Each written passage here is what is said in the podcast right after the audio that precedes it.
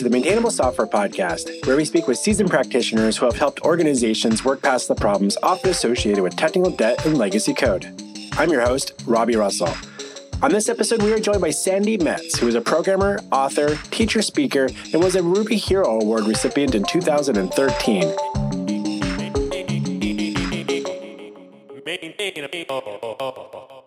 Sandi Metz, it's so great to have you join us on Maintainable. Robby, I'm happy to be here. All right, so given your vast experience in the industry, what do you believe are a few common traits of maintainable software? I firmly believe that the cost of software is in the reading. You write it once, people read it for years. And so when people write software for their readers, like with good names, with organization that is gentle on someone who maybe hasn't looked at the software before, like that is the I think the number one point. Can you give me an example of gentle? It's like we're writing the software for them, not for us. And so that inclination that we all have, that desire that we all have to be seen to be smart and clever, is probably a thing we should kind of resist.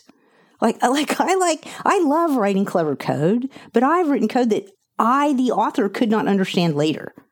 And that it means that no one can understand it if the writer can't understand it. So gent- that's what I mean by gentle, like with uh, faith in their good intentions and a belief that they mean well, trying to tell us it's like a story in the bottle thrown to the future.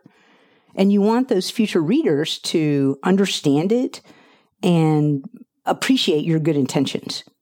I suppose maybe thinking a little bit more about this on in terms of making sure it's readable and under, so that other developers can wrap their head around or get a mental model of the system or aspect of the system. I know there's a lot of people that join projects later on, and so they weren't there. And sometimes those people that started a project weren't are no longer there. And so, what do you think are some good habits for teams to think about when it comes to say documentation? Are you thinking more like the code itself should be pretty verbose? Mm, like good OO, is a bunch of small pieces that are somehow arranged in a collaboration. So every small piece ought to be understandable. Like if you arrive at a project and they have defined a role and there's two or three players of that role, it ought to be really easy for you to look to make another one like that. Like that's not the issue. The you know, the bargain that we make with OO is if I make a lot of little things, it'll be easy to make another little thing, but I'm willing to pay the price of perhaps not being able to understand the operation of the whole.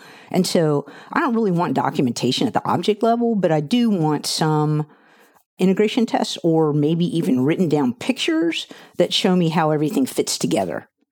It's interesting. You know, what are some symptoms of like a, a code base and based on your experience that tend to have a lot of problems? Like what what types of things have you seen historically there that keep popping up? Now that I spend my life like going to shops and spending a few days and looking at code, it feels to me, well, again, could be selection bias, but I see us as humans doing one, you know, some really common things. One is that the problems that are easy, we write pretty understandable code about, but the problems that are hard tend to over time degrade into big messy procedures the unfortunate truth about the problems that are hard is that they're often the things, the only things that matter to our domain. Like user in a Rails shop, user is out of control in every shop. That thing that we do where we go along doing the same thing over and over again, it seemed easy to begin with, like repeating that forever leads to incredibly complicated code. So one of the things I see where people are having trouble maintaining code is that they let it go too far all the while knowing that they were sorry they were doing it. Like there doesn't seem to be a built in system. I mean, I have some opinions about why this is, but it's like we as humans, we as individuals know that it's a bad idea to put more code in that class that's out of control. And yet there's some kind of social bargain that causes us to do it in the moment, even though we know it's a bad idea. Definitely seen those examples of like, say, a user model. Just you have this really large objects or classes, especially in a Rails application. You know, I think there's not always a clarity for some people coming into this world of being like, oh, where should I be sticking these types of things? If it's specific, really related to the user, like, is it just like, well, I could, there was already a couple methods here doing similar things. So this seems like the right place to put it if they're not thinking a little bit more beyond that design. I mean, it really it's it's true that we as a programmer have a bargain with one another that we won't do things that are surprising. And so when an object gets really big, it would be surprising to not put more stuff in it. And especially juniors who don't like in your example, a person who wasn't there at the beginning, who came in new to the project, there's no way that they feel empowered to write a little, you know, 50 line helper class to go along with a 5,000 line active record model.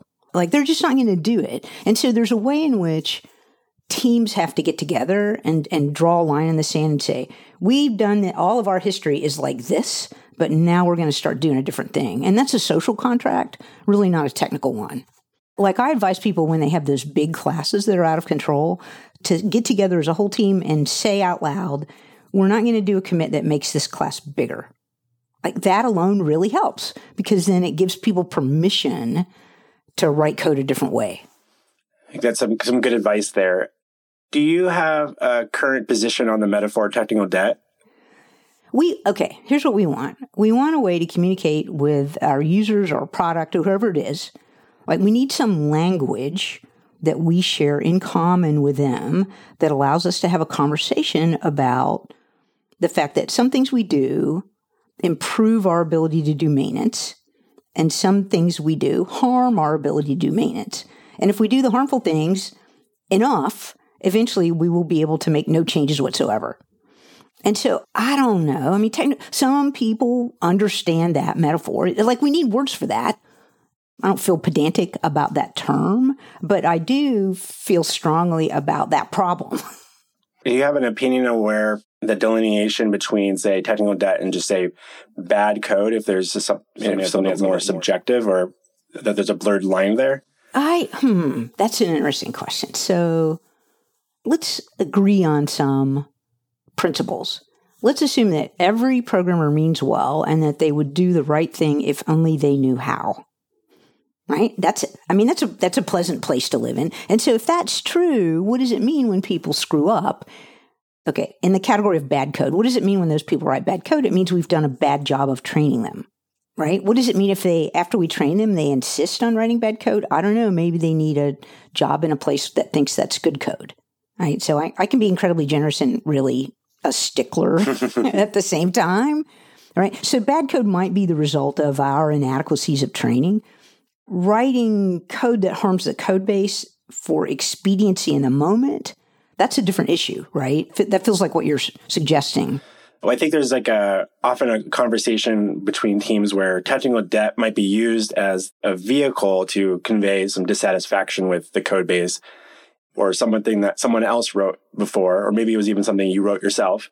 This is an obstacle it's an area of the code we know is a mess, but we don't need to touch it that often. And so there's that kind of conversation that maybe a stakeholder can't really weigh in on prioritization of addressing that because, well, is that something that we, we really need to deal with right now because it's causing us pain in the near term future? Or is this like just some mess that you want to go clean up because you disagreed with how we previously did it? I mean, I'm a big fan of addressing. Okay, if we agree that we're going to use the term technical debt, and I'm going to define it as there's a place in the code where it's hard to make change because of decisions that we've made in the past.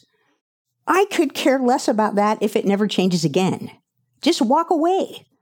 Like the decision as a programmer, if we make a decision to go and rearrange code because it suits our sensibilities in the absence of a requirement that that code change, like this is why product is afraid of us. Like they think of us as a bunch of prima donnas that just want to write, you know, we want to paint our own little pictures that have not, you know, we want to do art in a way that doesn't add value to the business. Like here's the thing about technical debt, like I probably shouldn't say this, but I will. It's like non-programmers who need the software we write are like lambs to the slaughter.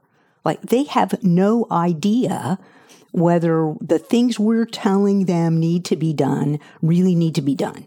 And they have no way to judge whether or not, if we tell them, like, I want to do this thing that's not related to a feature that you want right now because it will make it easier for me to make features for you later. Like, how can they know if that's true or not? They just don't.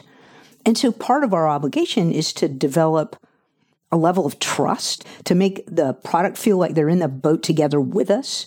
And one way to develop trust is to have, have it become clear to them that you're not doing stuff just because it suits your sensibilities, that you really are aligned with their business interest. And so that's one thing, right? Some code is a mess. I'm sorry, it should probably stay a mess forever. There's another thing that happens is, you know, in code bases that like businesses that have succeeded inevitably have huge big code bases, some portion of which is an enormous mess and an embarrassing mess, right?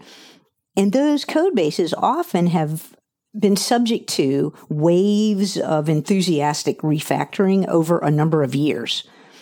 It's common for none of those waves to have ever reached completion. So, so looking at the code is like going through this ar- archaeological dig where some of the code looks like the best thing we can imagine, and then some of the code looks like the, the best thing we imagined in 2015, right? And so just my experience of looking at lots and lots of different shops is that apps are never never beautiful and that we need to concentrate our efforts on things that are touched when we take tickets off the backlog. And that some things are a mess and they're going to be a mess forever and I don't really care. Do you think there's enough in the education process with for software development? Like I didn't go to like a school to learn to become a programmer. So I, I often hear people like, well, like they teach people to build new things quite often in in academia or even in boot camps, there's a lot of building new features or, you know, or building a new application from the ground up. And I think there's probably a lot of merit to understanding from like square one. But do you feel like there's enough conversations about how to like manipulate and change existing code in education sector? I mean, probably not, but um, I can understand why they don't do it, right? Like it's a grown up thing to deal with a big messy code base. And the amount of time it would take, like how many hours are you actually in class if you're taking like the software maintenance course? Like that number of hours might be necessary in order just to understand the domain, especially if it's messy. So it's, it's super hard to teach those skills. Yeah, I feel like there's a lot of like, is there enough prep work for when they land that first job? Because I'm imagining most software developers don't get to start a brand new application in their first job. It's usually, you know, you're in the deep end of something that's been around for a while. The business has been, had enough success so they can hire you like that's an aspect to it. So there's going to be something there existing that's been around for a bit that it's going to feel like a big endeavor. Just now you you you might feel a little nervous about these next few steps there, and I'm gonna I'm gonna dive into that some of those topics in a little bit. But like, what's your experience been when it comes to people coming into a new new into this industry and trying to have this aha moment of being like, oh, refactoring and making changes is what I do, not creating new software. When I teach, I often try to drive that point home by telling people, okay, here's a continuum. On one end, like this is your job and you have to put yourself on in one extreme category or the other. On one end is I change existing code for a living. And on the other end is I always write new code. And it's interesting. Everybody has to put themselves. It is almost 100% of the people put themselves in, if forced to choose one of those two extreme categories, they have to put themselves in the I change existing code for a living. And it's interesting that it seems to cause this sort of brain blow up cognitive dissonance moment because we all like to think that we write new code, but we really don't. We change code for a living. And so that if it is true that what we do for a living is change code, then it goes back to that first thing we were talking about. It's really important that code be readable. So that you can make good changes and feel pretty confident about that. And you're touching on an interesting point there. And Like, I've, there's been uh, a couple years ago, I saw an article by I don't know if you're familiar with the uh, Legacy Code Rocks podcast. There's another podcast out there, but the folks behind that they had an article and they were talking about makers versus menders in the software development community, and they're like, we're menders, not makers. And I think you know, as an employer myself of software developers, we I, I, have this conversation a lot with people, especially people kind of new to the career, being like, when do I get to work on new new things? When are we going to build a new app? When we, I'm like, well, first of all, that's not really my company's business model is as a software consultancy to build new stuff all the time. It's like we come in and help other companies with their problems. So it's just like that. Well, wouldn't I feel like I'm missing out something. Maybe there's a place I can go where I get to focus on new things. I'm like, that might be maybe a startup or something, but even then you're not likely to always be like one of the first few people. So do you have any advice for those people that are kind of that are listening that might be going, oh, having this aha moment of some sort, being like, I may it's okay to be a mender or someone that's going to make change existing software for a living and it's not going to impede on their say creativity or the idea that they can be an artist as a as a software developer? I mean, here's the thing: making is easy. Mending is a challenge. Like to me, the sort of like you'll know you've arrived when you can look at a huge big mess and figure out how to mend it. And that is, first of all, wonderfully satisfying. There's nothing better than the feeling of making order out of chaos. I use the term chaos, but apps are not necessarily chaotic. They just, they were written to do a thing that is not the thing they need to do now. And so that, the ability to look at an application and figure out how to bend it into a new shape so that you can do new things is a sophisticated challenge. And it's the kind of thing that if you get a chance to practice enough and look at enough systems, you can eventually learn to do you'll know you're a great dev when you reach it. Again, anybody can make new things. Like changing existing things is is the best fun challenge of programming. I often think back to the first time I was introduced to Martin Fowler's refactoring book, and I never thought I would get so excited to go back to my computer and start going back and looking around for things to improve. And whether it was something I wrote or something else, I think that was like a turning point for me. But it took a couple years before I got to that point. I think in my own career, you know, I, I want to touch on a couple of things related to Sandi Metz's rules for developers. And so a couple things in there. You often, and this is something that I think can be applied to, you know, any language, I, I would imagine. In the Ruby world, I know this is something that we talk about in our community, but you encourage developers to keep classes, say, under about 100 lines long and maybe having methods with no more than five lines. Without going through all of your rules, but could you touch on what some of your rationale is for that? Well, first of all, I, I feel a need to repeat a thing I said when I first made those rules, which was that I made them up at a shop where every class was 5,000 lines of code. So I was trying to push hard on the other end of the teeter totter. There were five rules. The sixth rule was it's okay to break any of the earlier rules. And so what I, what I want is I think every shop, just like they should have a style guide, because if you can tell who wrote the code, it's costing you money every time you look at it. I think every shop should have a bargain, a sensibility, an aesthetic, if you will, that's shared among programmers about what the right size of a class is. And often when you ask people what is the right size of a class, they don't know. But but it's interesting. You can say is ten thousand the right size, and everybody says no. And if you say, well, like if you just do the orders of magnitude, you know, is a thousand the right size? People say no. Is a hundred the right size? Then people start feeling like maybe that's too small. So, so even though no one can answer the question, if you give them numbers, eventually what you'll find is most groups come up with a number that's somewhere between one and 500. And just having a sense of that is really important in a shop because otherwise, it's that whole notion. This is a phrase I used to hate, but now I've totally embraced it. I've completely changed my mind. The idea that constraints are liberating. Like, I don't want to have to decide if my class is too big. If I have a heuristic about size, then I just use it. And so the rules are meant to help people at the boundaries not to have to make decisions about how big things should get.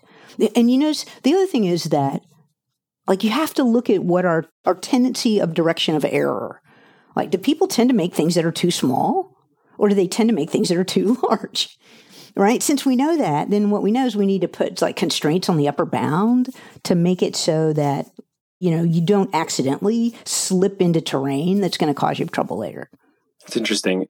Just to dive into this a little bit more with uh, specifically like the length of class, are you an advocate for having, you know, in the Ruby world where, you know, maybe, and especially in the Rails world, it might commonly just have a class be in its own file are you an advocate for keeping things separate into separate files, or are you okay with having multiple classes in the same file? I would absolutely put multiple classes in the same file. I think that's super important. And, you know, very often when I tell people to make small things who are Rails users who haven't had a lot of other experience with Ruby and aren't used to writing their own require statements, like people are like, oh, I, I would have a million files. That's their objection. I, I, like, no, you won't. Just put a like, like if you have a little set of like, say, objects that play a common role, and they're little, then putting them all in the same file is super useful because it helps folks who come later know that they can make another thing like that. Now you have to you might have to make your own little set of requires to get stuff to load because you don't want to get in a situation where like if you're leaning on auto load, you might have to load. Like let's not let the tool chain keep us from doing what's right. Let's just do add small things to the tool chain to allow us to write code the way we want to. I think that's interesting. Do you just to give some people some exam, maybe a more tangible example, you know, without actually being able to see any code on a screen right now when they're listening in their headphones or what have you. But let's say you take that example of a, a really large user model or class in a Rails application. What are some examples of like things that you've often seen be like, let's extract this into, say, a different object or class? The most straightforward rules.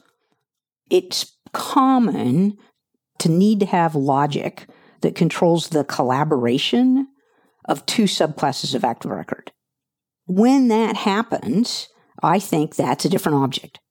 Right? It's an authorizer, it's a lo- whatever, it's something. So every place you look in an active record object and you see, like very often people make tables to hold data that represents either real world things or things that we're so used to that they feel real. And then the logic that controls the collaboration between those two things is often an idea. And if you have a system where users are buying tickets, you might have a refund. You might look in either the user or the ticket class to see the refund logic. I think the refund, the idea, like this is the best thing about OO. We're creating virtual worlds where ideas can be as real as things.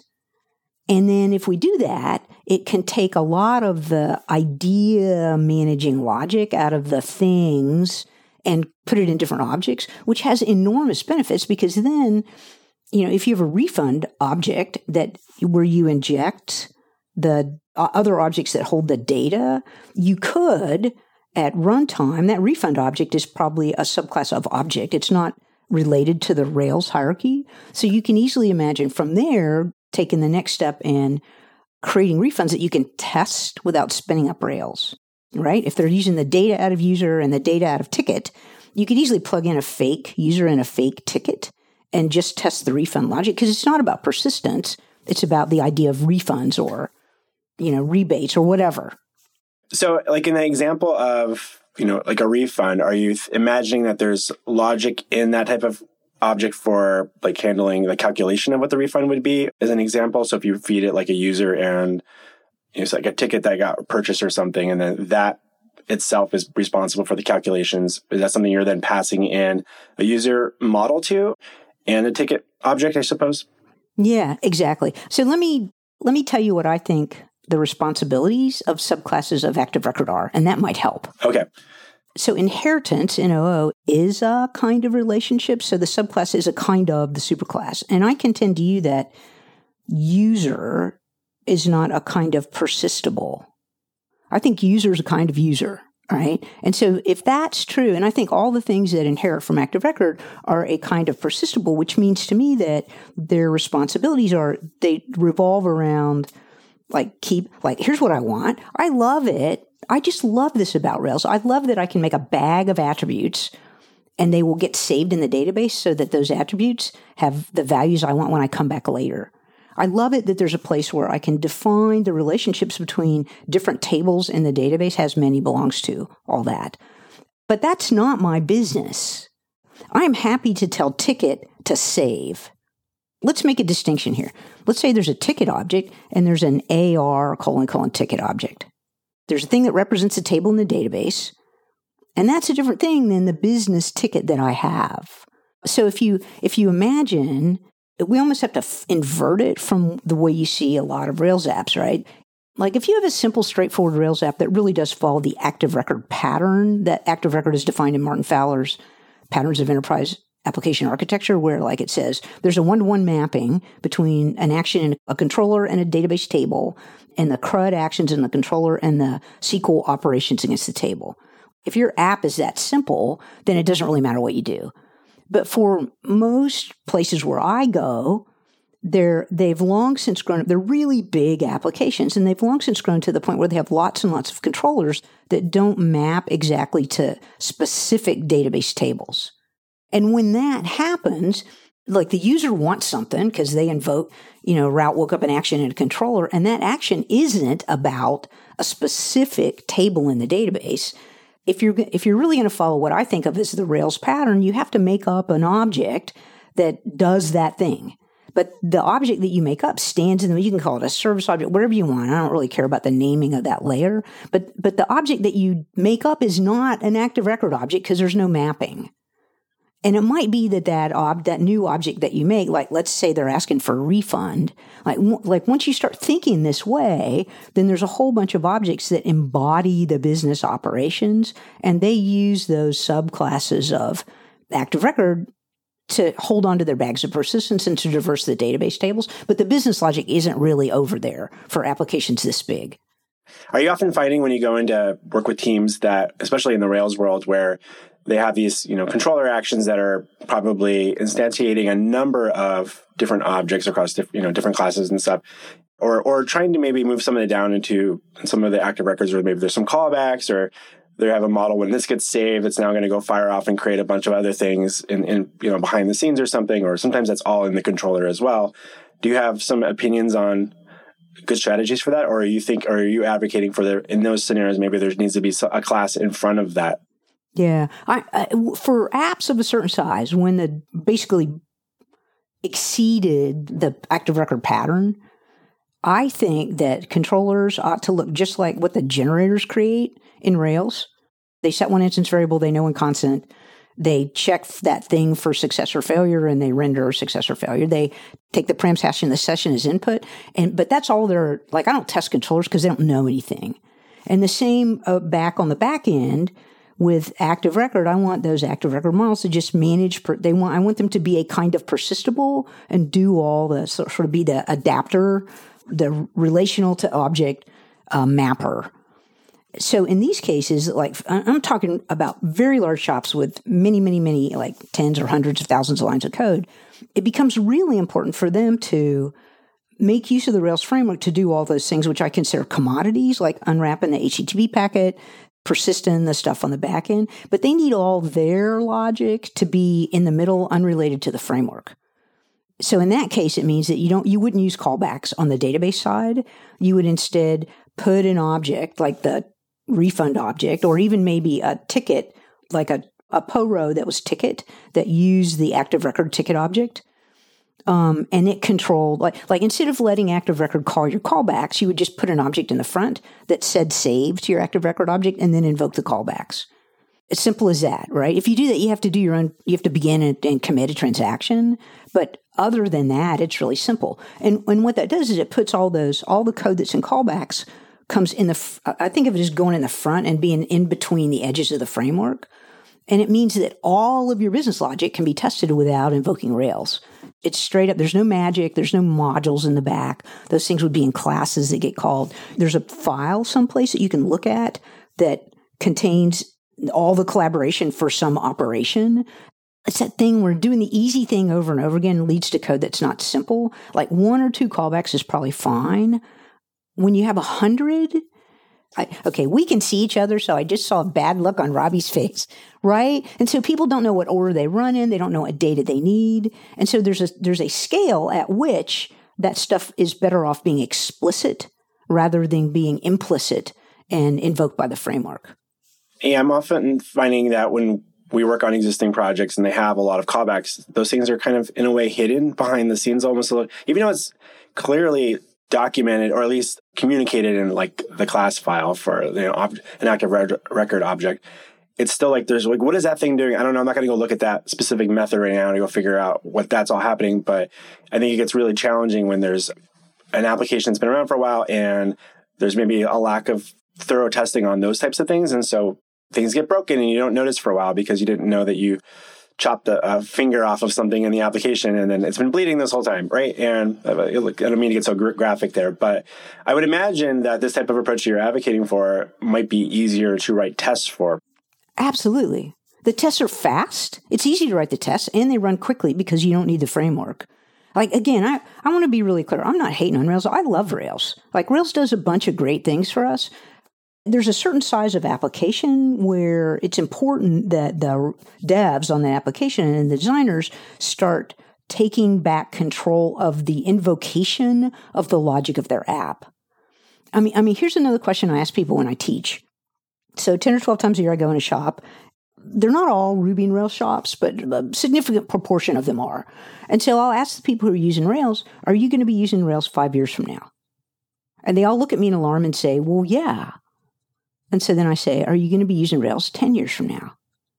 And then they they don't really know, but some of them think maybe yes. And then I say, Are you going to be using Rails 15 years from now? And almost all of them think that, that their shops will not be using Rails in 15 years. Now, we don't know if that's true or not, but what we do know, like I'm a woman of a certain age. So I've worked on projects in my life where that went through successive generations of the latest framework.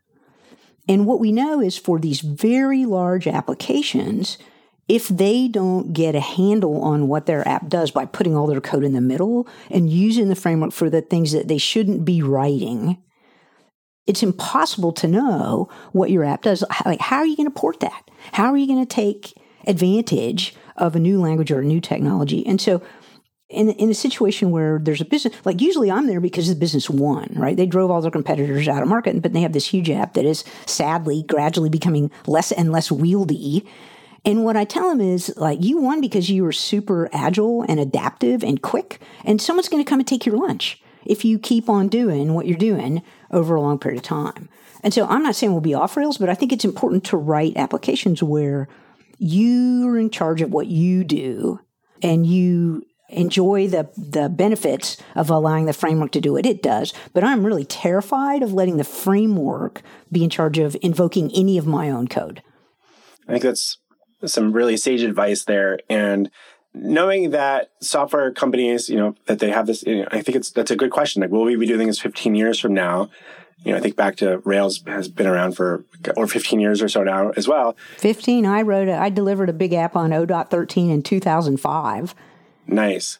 Yeah, and I think my first experience was like dot 10 yeah okay or something and i didn't really build much you know so i think it was probably like that around the beginning of 2005 as well I wouldn't have thought that, you know, it'd still be this thing 15 years later. And I always wonder, you know, just kind of like ruminating a little bit in the Rails community, like there's always, there's always like new shiny things, right?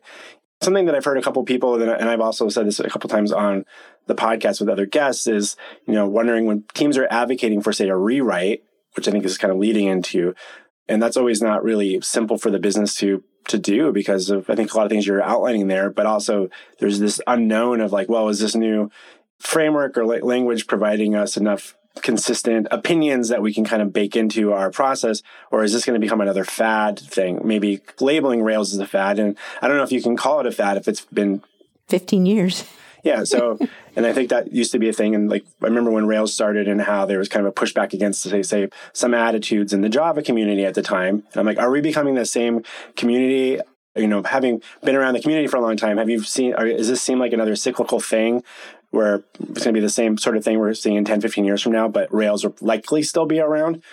Uh, my sense is that in the last, like at the 10 year mark or so for Rails, there was, at that point in time, lots of people, lots of early adopters had moved on. And so there was this sort of growing up, becoming more enterprisey, this feeling of, well, at that point, Rails wasn't the latest shiny thing and there was a little like if you if you follow the programming indexes adoption things there was a little drop in ruby and rails over that time but that has ticked back up interestingly and, and so it feels to me like it's matured to the point it has proved to not be a fad because there was that dip when all the early adopters left and then it's been it's ticked back up because it is the, the rails framework and the ruby programming language are incredibly useful they're super fast and super readable and so people have found that there's value in it for certain kinds of apps. Not for every, like I wouldn't do, I wouldn't program robots that did surgery on babies in Ruby or send people to outer space. But there's lots of apps that where we can tolerate a little, a little less sort of help from the language in return for speed of development. And it's good enough. And so I, I think that's I think Ruby is to like it wouldn't surprise me if if Ruby and Rails got to the 30 year mark. But what we don't want to do is like this notion that the big rewrite or the shiny new thing. I see people take the mess they have and try to rewrite it and fail at that. Like microservices, right? If you can't go in your app, if you don't have the skills to go in your app and make carefully delineated sections that communicate with APIs, like how are you going to do microservices? If you can't do refactoring to make your code be orderly and sensible, the shiny new thing doesn't help. It just gives you a smaller app at first that you can, where the cognitive load of understanding the whole thing is smaller, but eventually it will become the mess you have now. It's inevitable. You know, again, it's the adult thing about programming, right? It's the mending, getting better at mending. Like if you can mend it, then you can think about maybe parts of it belong in a different technology. That makes sense. But don't change technologies because you can't mend it. That won't help.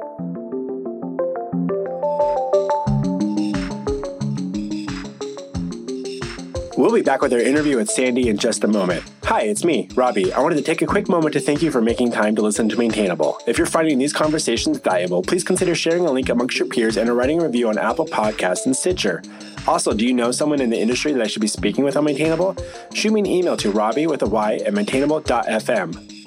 And now, back to our interview with Sandi Metz.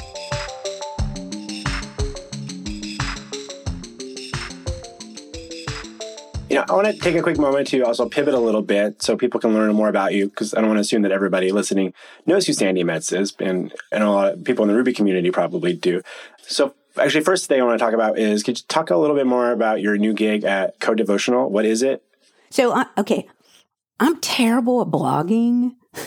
I'm I'm kind of a missing presence on social media, but I do have a friend who's better, and it's someone that I've been talking to every week for probably 15 years. We live moderately close to one another, but we don't see each other physically that much. And so for many years, we would have, uh, we would get together and write code on Sunday mornings virtually somehow. And so we, be, we began to refer to that, as you might guess, as the devotional.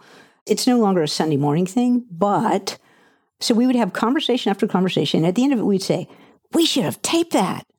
That was super interesting. Other people might have been, they might care. And so we've decided to become a little more formal about that.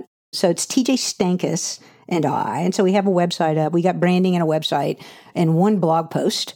But our intent is to do maybe tape some of our conversations, have a podcast, and also to get some other content up there. Again, I'm I'm really bad. I'm I'm dyslexic, so I'm a very slow writer. So even though I have two books out, there's it takes forever and we're in the middle of the second edition of 99 bottles of OOP right now. And it's all like I am the complete and total bottleneck. And so hopefully this, you know, code devotional is a way to provide more content and also to, like, I'm better talking to you right now than I am answering things on Twitter. I need that sort of human contact. And I'm hoping that the two of us will be able to do that such that we can do things that the public can see. So that's the plan. There's, if anybody here cares, if anybody listening cares, there's a su- subscribe page. So we'll have a very periodic, not very often mailing list. So go sign up and we'll tell you about things. Excellent. I signed up myself last night, so I'm looking forward to my first email there. You know, you mentioned that the you're working on the second edition of 99 Bottles of Object Oriented Programming. For those that might be familiar with the first edition, what can they expect coming in the new edition? So the the first edition was mostly ref- it was like a long extended refactoring where every step was written down. So the second edition adds three more chapters where we expand into the notion of so the first part is more of a recipe following, code smells and recipes. We're moving on into how to deal with uncertainty and how to make decisions at the boundary where maybe you don't get guidance from a code smell or a recipe in addition, we're doing something that people have been asking and asking for. The book, the code examples in the book right now are in Ruby. When it comes out, we're tra- we've translated it to JavaScript and PHP. So there'll be a Ruby, JavaScript, PHP version with I hope Python to soon follow. So we're trying to do all it like it maps pretty well because it's a book about OO. It's not a book about Ruby. The everything we explain maps pretty well to all the dynamic OO languages people keep asking for a stat Swift or you know it's not really clear how to me how to do that but we're examining that for sort of deeper in the future. The book is for sale right now the first edition. Anybody that buys it can will get everything all the languages the whole new book when it comes out. It's really close like chapter 7 has gone to the editor chapter 8 chapters eight and nine are written, but they're waiting on me to go through and do them, and then they'll get edited, and then real soon now, real soon now is the answer to when it will be out. That's great. I'll definitely include links to that in the show notes for everybody.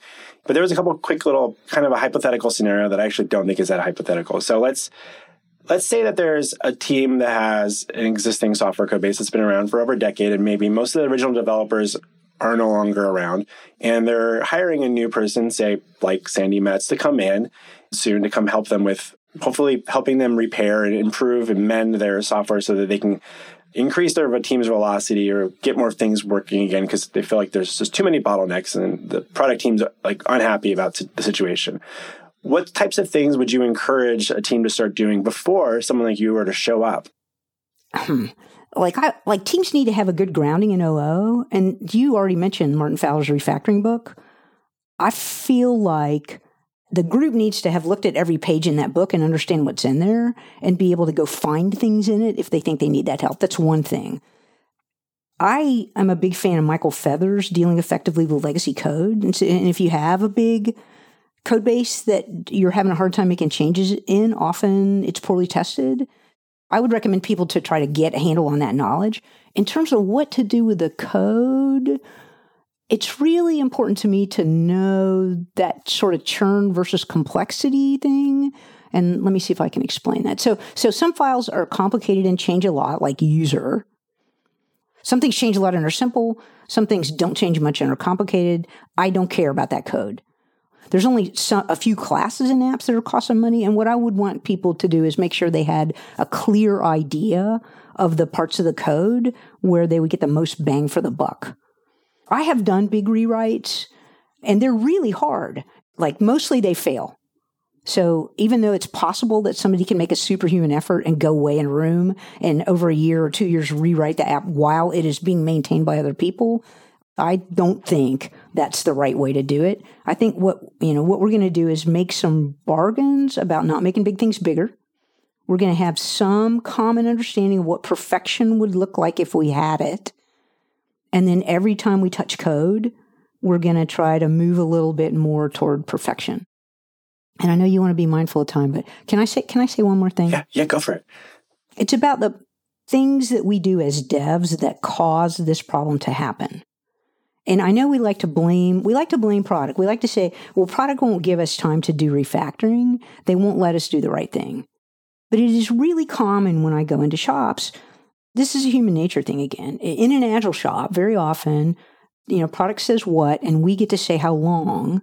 And the number that we give for how long is our estimate of how long it would take us to write the worst possible code and throw it over the wall. And if we were to give, if at every point where you gave an estimate, you told your customers, either I'm going to give you an estimate that, that is so short that it'll, it'll, force me to write really terrible code such that over a long period of time, the code will become unmaintainable. You want that?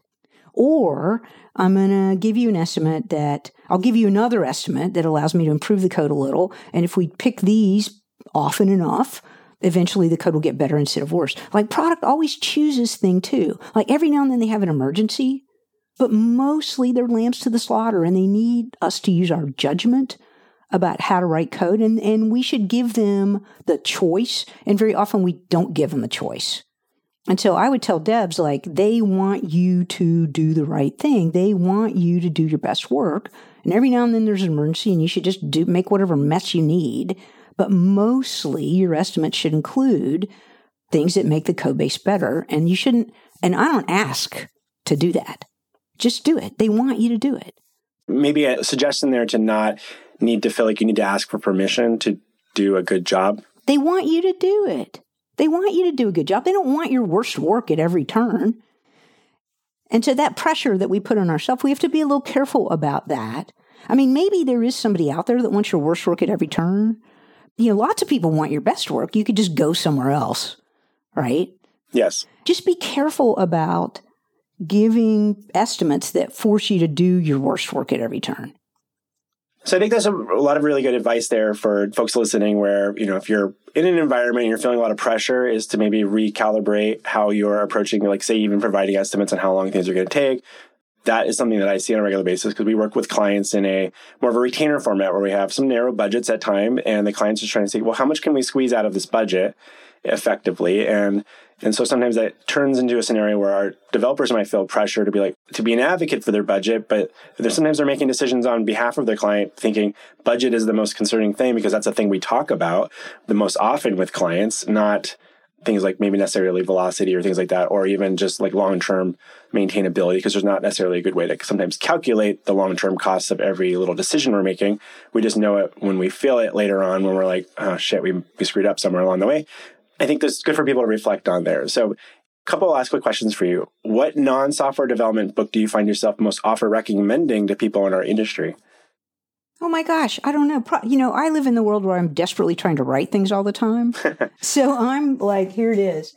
I'll show you this Elements of Style. Yes. Strunk and White. It's a good one. I'm, when I was working on a, a book once upon a time, because I was an early Rails adopter, and I learned that it was really difficult to write a, a book about software that was so early in its infancy of growing and changing that chapters were becoming irrelevant like six months later. So I recommend against that.